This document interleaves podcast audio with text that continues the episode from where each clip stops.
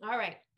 I'm going to start today by inviting you to imagine with me a spectacle, the likes of which rivals scenes from epic films like Star Wars or Lord of the Rings.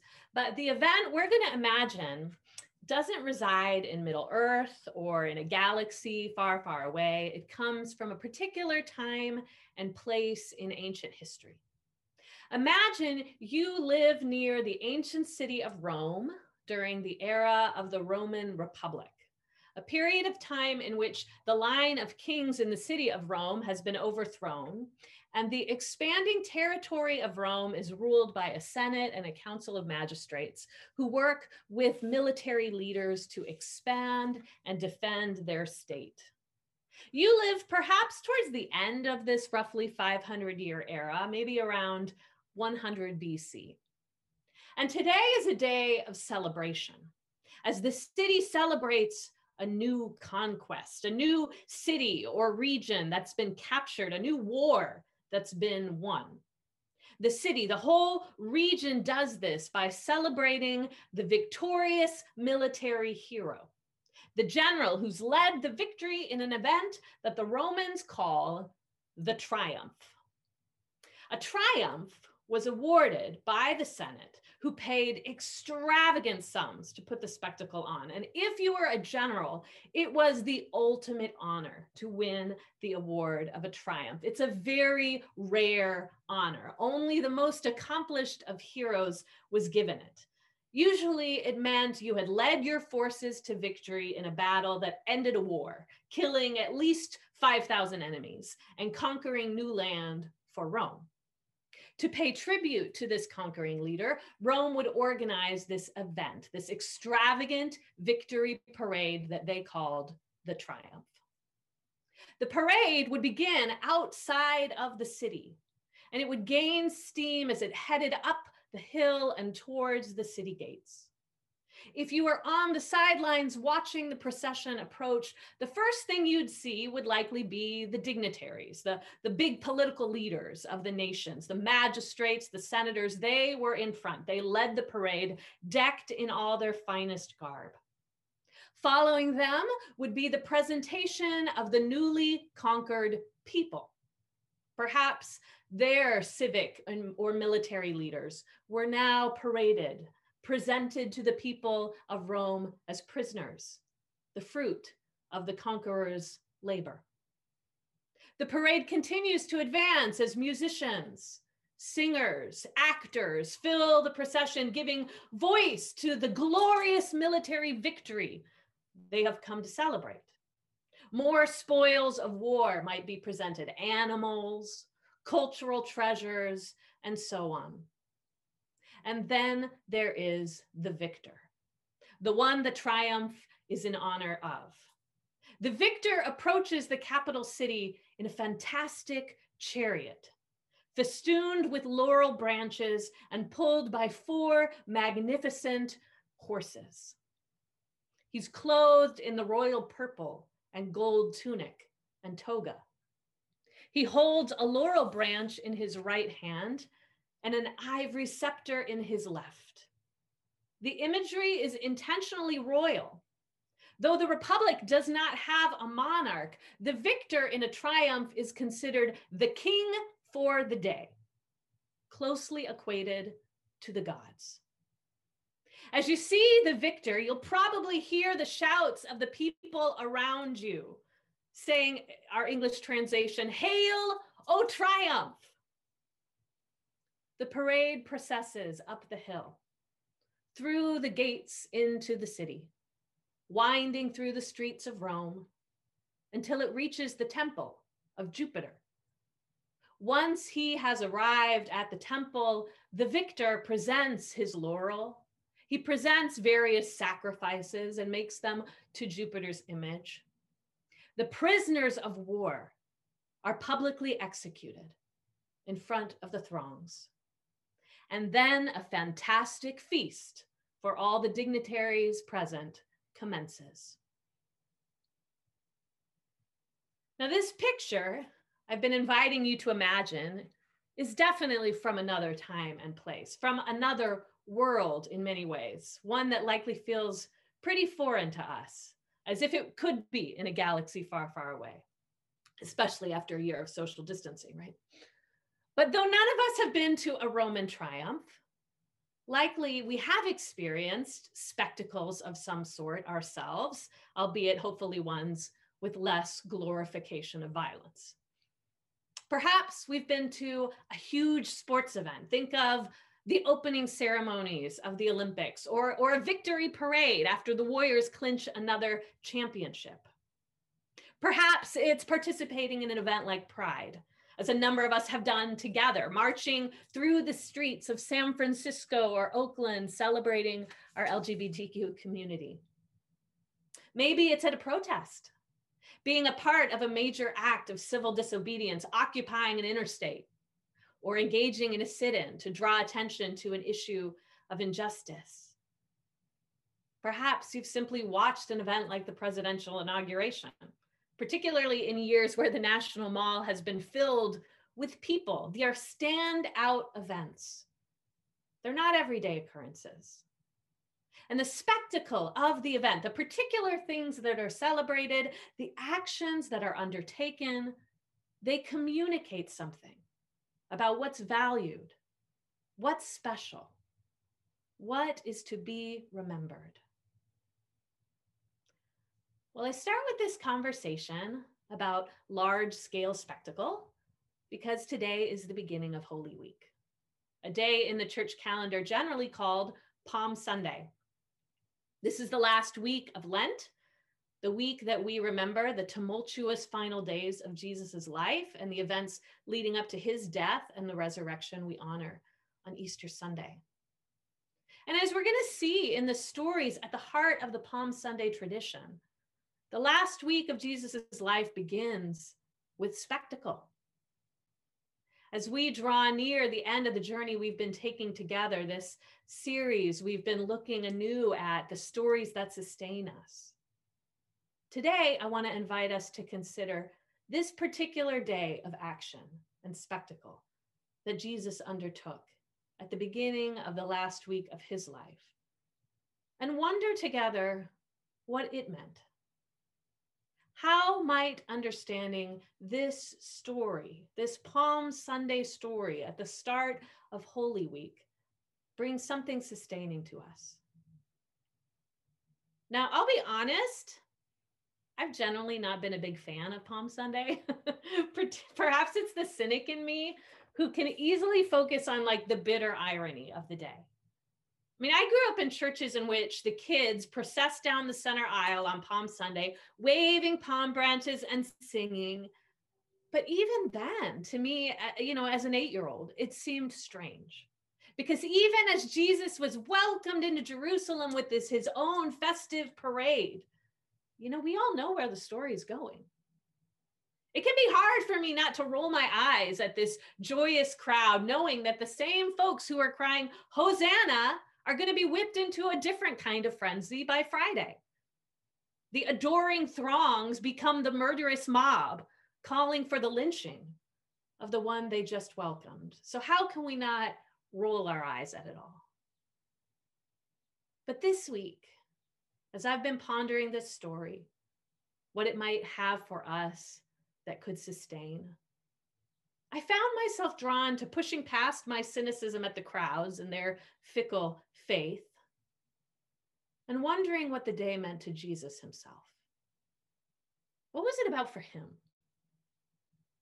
The truth is that if these Jesus stories are to be believed, Jesus himself knows what's coming during this fateful trip to Jerusalem. He's been making that pretty clear to his followers though they don't really want to hear it. He knows where this whole Jerusalem journey is going, but Jesus undertakes the trip anyway. And as he does it, he seems to lean in with intentionality around how he's enacting it. So, with that in mind, I want to take a fresh look at the Palm Sunday story as Matthew relates it and wonder together at what Jesus was communicating through those meaningful actions. What deeper messages might he have been sending? How might those messages be important for us to receive today? So, with that, we'll read together. April, you can go ahead and share the text from Matthew 21, starting with verse 1. Now, when they approached Jerusalem and came to Bethphage at the Mount of Olives, Jesus sent two disciples, telling them, Go to the village ahead of you. Right away, you will find a donkey tied there and a colt with her. Untie them and bring them to me. If anyone says anything to you, you are to say, The Lord needs them, and he will send them at once. This took place to fulfill what was spoken by the prophet. Tell the people of Zion, look, your king is coming to you, unassuming and seated on a donkey and on a colt, the foal of a donkey. So the disciples went and did as Jesus had instructed them. They brought the donkey and the colt and placed their cloaks on them, and he sat on them. A very large crowd spread their cloaks on the road. Others cut branches from the trees and spread them on the road. And the crowds that went ahead of him and those following kept shouting, Hosanna to the Son of David. Blessed is the one who comes in the name of the Lord. Hosanna in the highest. As he entered Jerusalem, the whole city was thrown into an uproar, saying, Who is this? And the crowds were saying, This is the prophet Jesus from Nazareth in Galilee.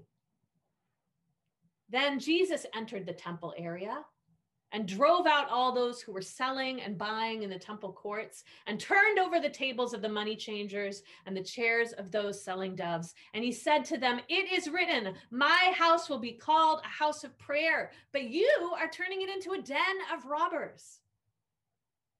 The blind and lame came to him in the temple courts, and he healed them. But when the chief priests and the experts in the law saw the wonderful things he did and heard the children crying out in the temple courts, Hosanna to the Son of David, they became indignant and said to him, Do you hear what they're saying? Jesus said to them, Yes. Have you never read, out of the mouths of children and nursing infants, you have prepare, prepared praise for yourself? And leaving them, he went out of the city to Bethany and spent the night there. All right. So here again, we have this story of pomp and circumstance, a story of enacted spectacle. But what exactly is being enacted?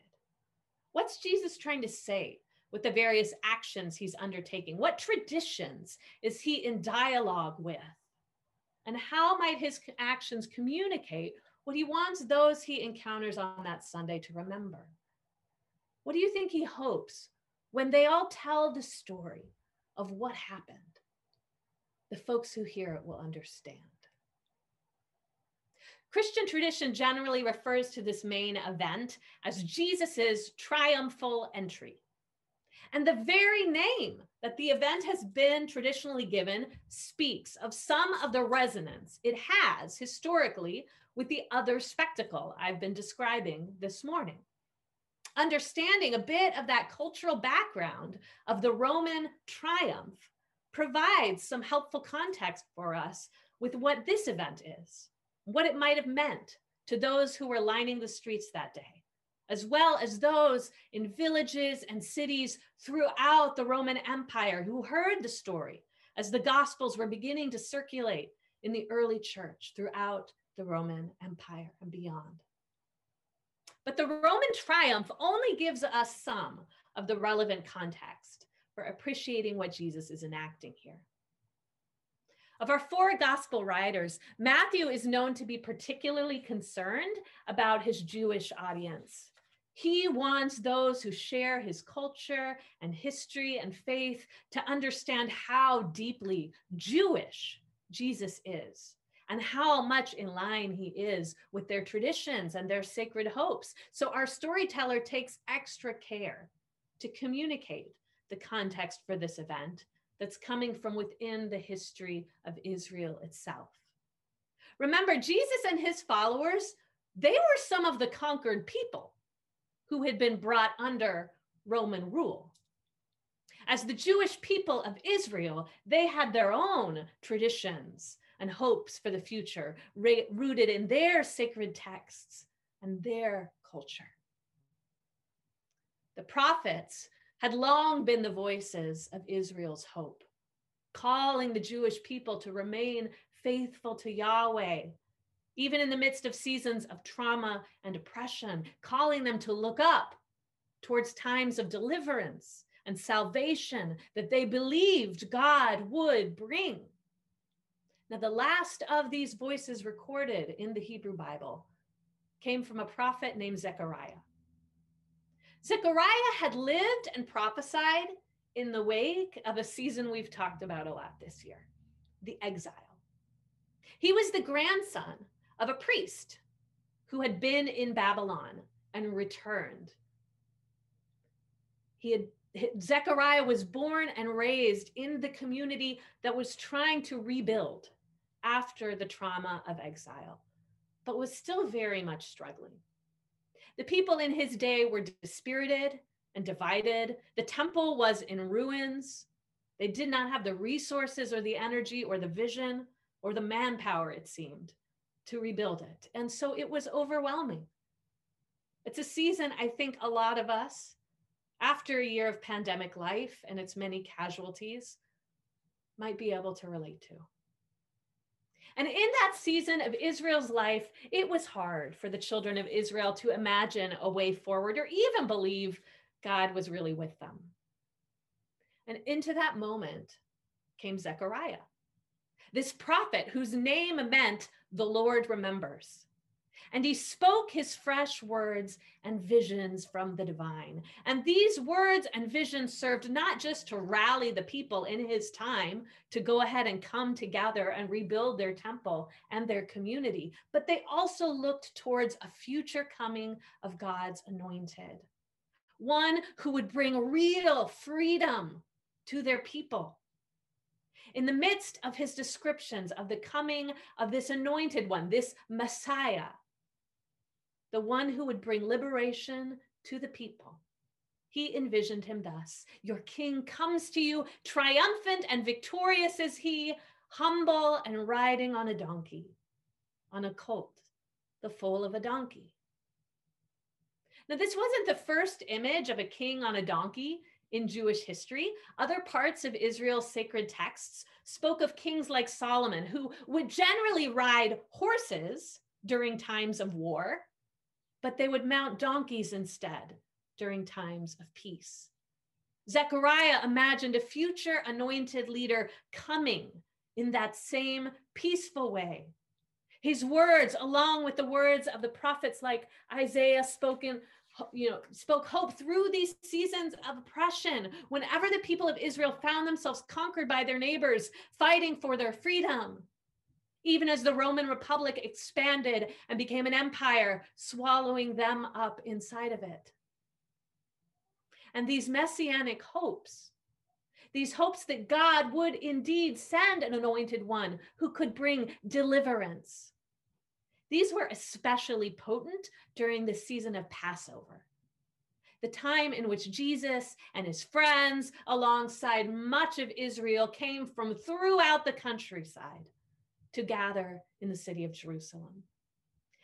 This is why the city's teeming with people to greet Jesus that day. Passover was near. The Passover celebration was one of several festivals that throughout the Jewish calendar that brought the people together to remember together their story, their history, to honor their heritage, to worship the divine in their day as they did. And this particular festival remembered God's deliverance when their people were in bondage. It celebrated how the divine had acted in history on behalf of their ancestors to free their people from oppression. So, like Jesus, that Sunday morning, people came throughout the land to enact this festival together in the capital of Jerusalem. And each year during the pilgrimages, that the people went days heading to Jerusalem. And throughout the festival itself, there were certain songs, certain songs that part of our psalm book that were sung again and again. Songs which, after centuries of singing and influenced by the words of prophets like Isaiah and Zechariah, had taken on new layers of meaning. So these songs not only communicated the prayers of, of the people's ancestors, like their great King David, but they also communicated the hopes for God's anointed to come. They sang them with the hope for the son of David, the next David. One of these songs that was commonly sung during the Passover commemoration, we know of as Psalm 118. Hosanna, the people sung in the words of this psalm. In our translations, it probably says, Save us, which is what Hosanna means. Save us, O God. Blessed is he who comes in the name of the Lord. So, what does all this background mean to our story? From the beginning of our passage, when Jesus directs two of his disciples to go to a certain village to find very particular animals, to say to their owner, the Lord has need of them. It's clear Jesus is intentionally enacting a series of events. This is not simply like a spontaneous parade, even if it might have felt that way to many in the crowd that day. But Jesus means for this entry at the beginning of his last Passover visit to Jerusalem to be significant. Nowhere else are we told that he rides an animal to go anywhere. Everywhere else, he's walking. But now, Jesus wants to enter riding a colt, the first sign that something different is happening. We don't know who the first folks are that throw their cloaks in the road or gather palm branches another ancient Israelite symbol of honor for one who brings deliverance. We don't know if, as the people begin to stream towards the road, the crowds are aware of the subversive nature of what they are doing. You see, in Rome, triumphs are for the victors alone. In Jesus's day, when the republic has been an emp- has become now an empire, and the project is no longer conquering more land, but maintaining the empire, and the emperor. Triumphs are now reserved for the emperor or his family alone. But here, a different kind of king is being honored in a triumphant procession. It is an act that the Romans could consider seditious. This leader comes, though, not on a steed of war or on a magnificent chariot, but on a lowly beast of burden. This leader, this inaugurator of God's alternative kingdom, comes not to cries of hail triumph, but to pleas rooted in messianic hope, crying, Hosanna, son of David, save us. This parade moves from the outer landscape into the city towards the religious center, just like the Roman triumph does. This parade moves to the temple, but with different aims in mind. Jesus enacts that day his own spectacle, one that blends and resonates with elements of his Jewish tradition, as well as the Roman Empire his people have been harmed by. And the traditions come together and speak a symbolic message. What is the message? At its heart, in enacting a spectacle that draws from both of these traditions, I believe Jesus is communicating something like this Jesus is God's anointed, one who comes not to conquer, but to save. I'll say it one more time, and if you want to, you can put the slide up. Jesus is God's anointed, one who comes not to conquer, but to save to bring freedom, liberation. The Roman triumph is about dominion. It's a triumph that at its heart celebrates violence. But Jesus is not here for violent dominion. It's quite possible many in the streets who are cheering misunderstand that. They don't understand his intent, and they're bound to be disappointed when he doesn't lead an armed rebellion against Rome.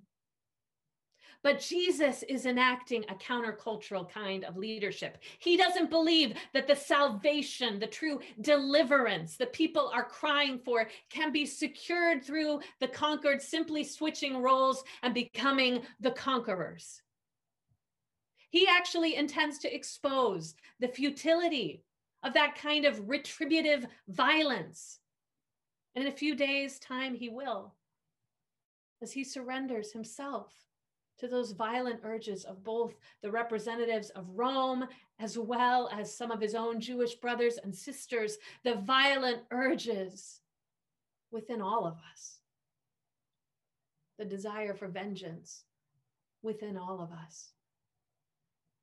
But here, as Jesus enters the city presenting his vision, declaring himself a king of a different kind of kingdom, he resists the glory of Rome by offering an alternative kind of glory, one rooted in peace, shalom, wholeness, well being, connection, life, humility, beauty, the singing of children.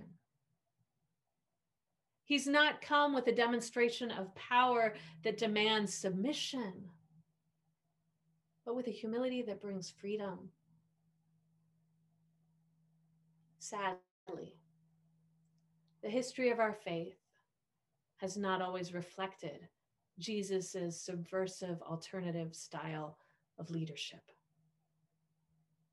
The heresy of Christian nationalism has been with us long before our present moment. We might see its origins in the moments roughly three centuries after this Jesus's triumphal entry, when the Roman emperor converted to Christianity and before long, the Christian faith was declared the official state religion of Rome. And since that time, we've become all too familiar with the glorification of violence and imperial dominion spread throughout the planet with a cross on a flag flown out in front of the war chariots or the warships or the tanks.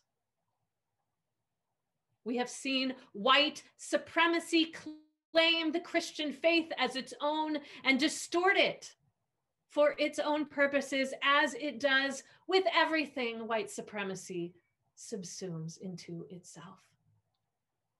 But this is not what Jesus himself was enacting when he declared his model of leadership. His is a rejection of coercion and supremacy. Jesus comes not to conquer, but to save. What does that saving work look like? How is he bringing this freedom? I think there's a lot of answers to that, but I'm going to end with one that we see here in this story. And it's found in the second spectacle that Jesus enacts. One that, as Matthew tells it, seems directly connected to the entry in Jerusalem. Jesus cleanses the temple. Remember that the Roman triumph always hit its climax at the Roman temple, where sacrifices were made to Jupiter, prisoners were executed, and the politically powerful and connected celebrated the victor. Well, Jesus also processes directly to this temple for a climactic set of actions, but it's a different set of actions he has in mind. Let's be clear, he's confrontational. Coming in peace does not mean coming without resistance.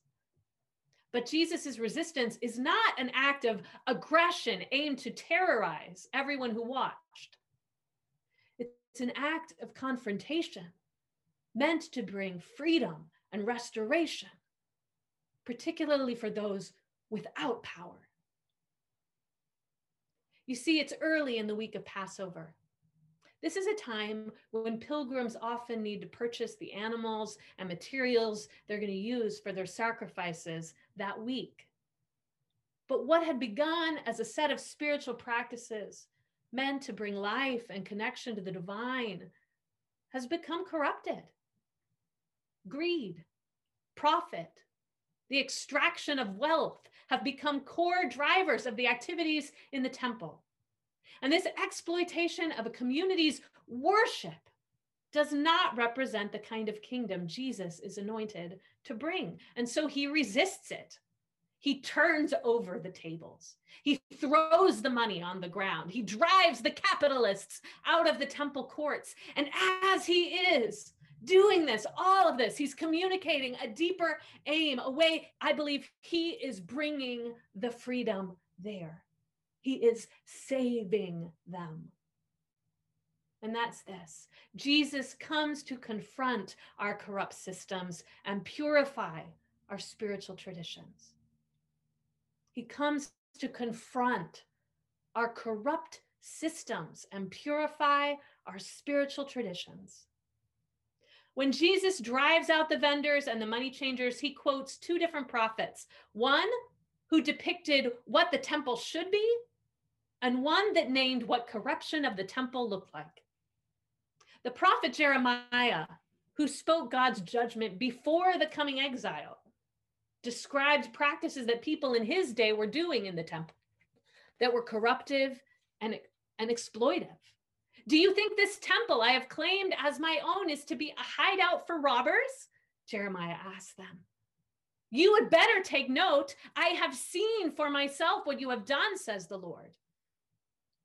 Now Jesus is standing in the footsteps of that prophet, and he's calling out what's happening in his day to be the same as what God had rejected centuries before, which in their tradition was connected to why there was an exile at all. But he also quotes Isaiah, calling upon words that were first spoken during the exile that followed Jeremiah's prophetic call out. These were words of what God wanted to rebuild, what the temple was meant to be.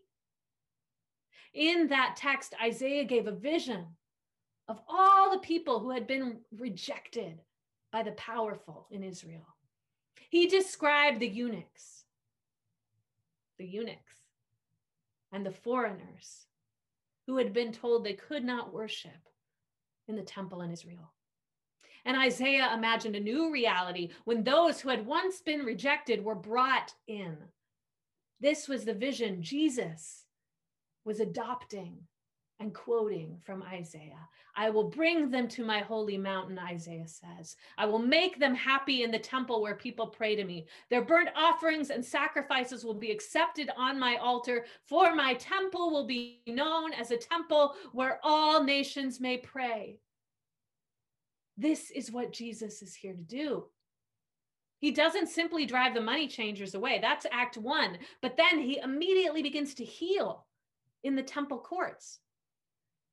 Those who would not have been fully included in worship because of their physical impediments, there in that very moment, they are welcomed in and included as Jesus restores them and brings them life. The corrupt systems that had controlled people and kept many of them out were being transformed in real time. Again, we know the church has developed many of its own corrupt systems.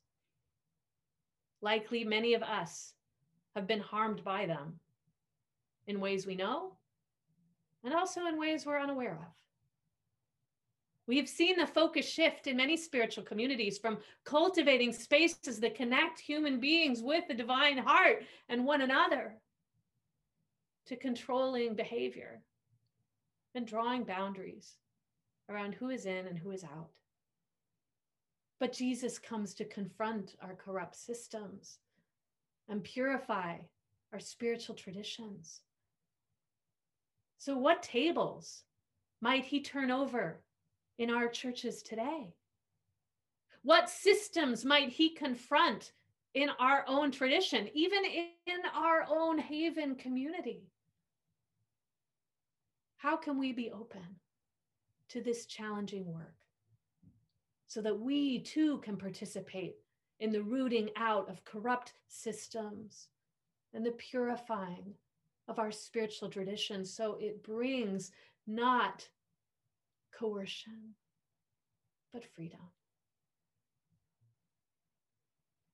friends, as we draw towards the end of this exploration we've been undergoing together of stories from the life of Jesus.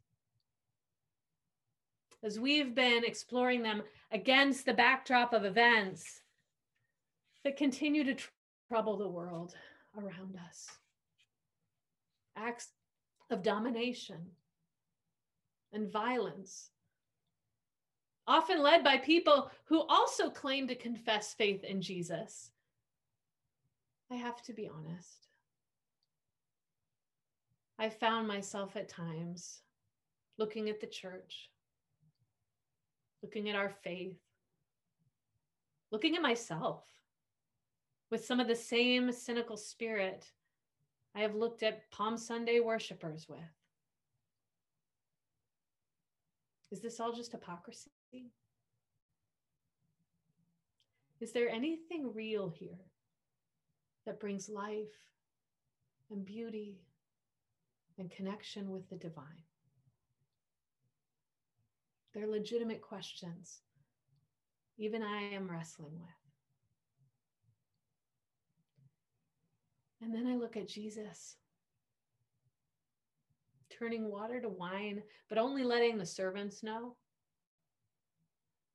I look at Jesus coming to his followers in the midst of stormy waters and inviting Peter to step out of his boat.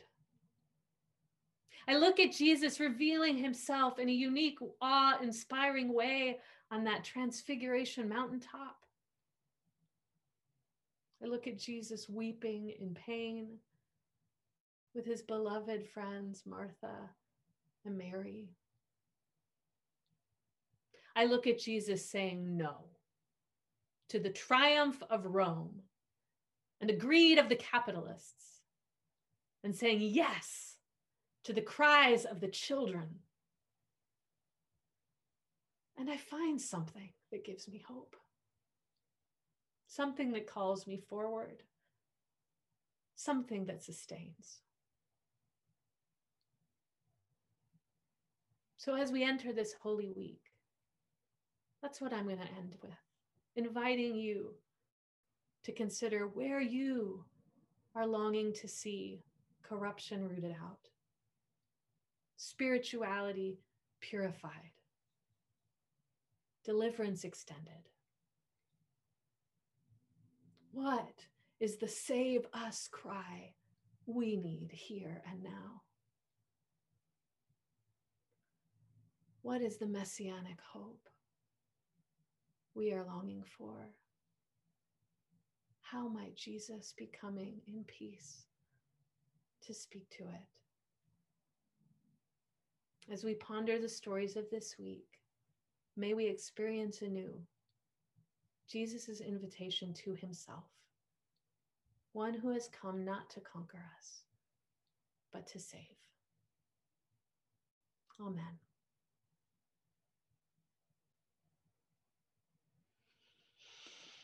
Amen. We're going to move now into our breakout room. And we'll do that for, yeah, we'll do that for about 15 minutes. Um, and so let me, before we go there, I'll go ahead and give you some questions to think about.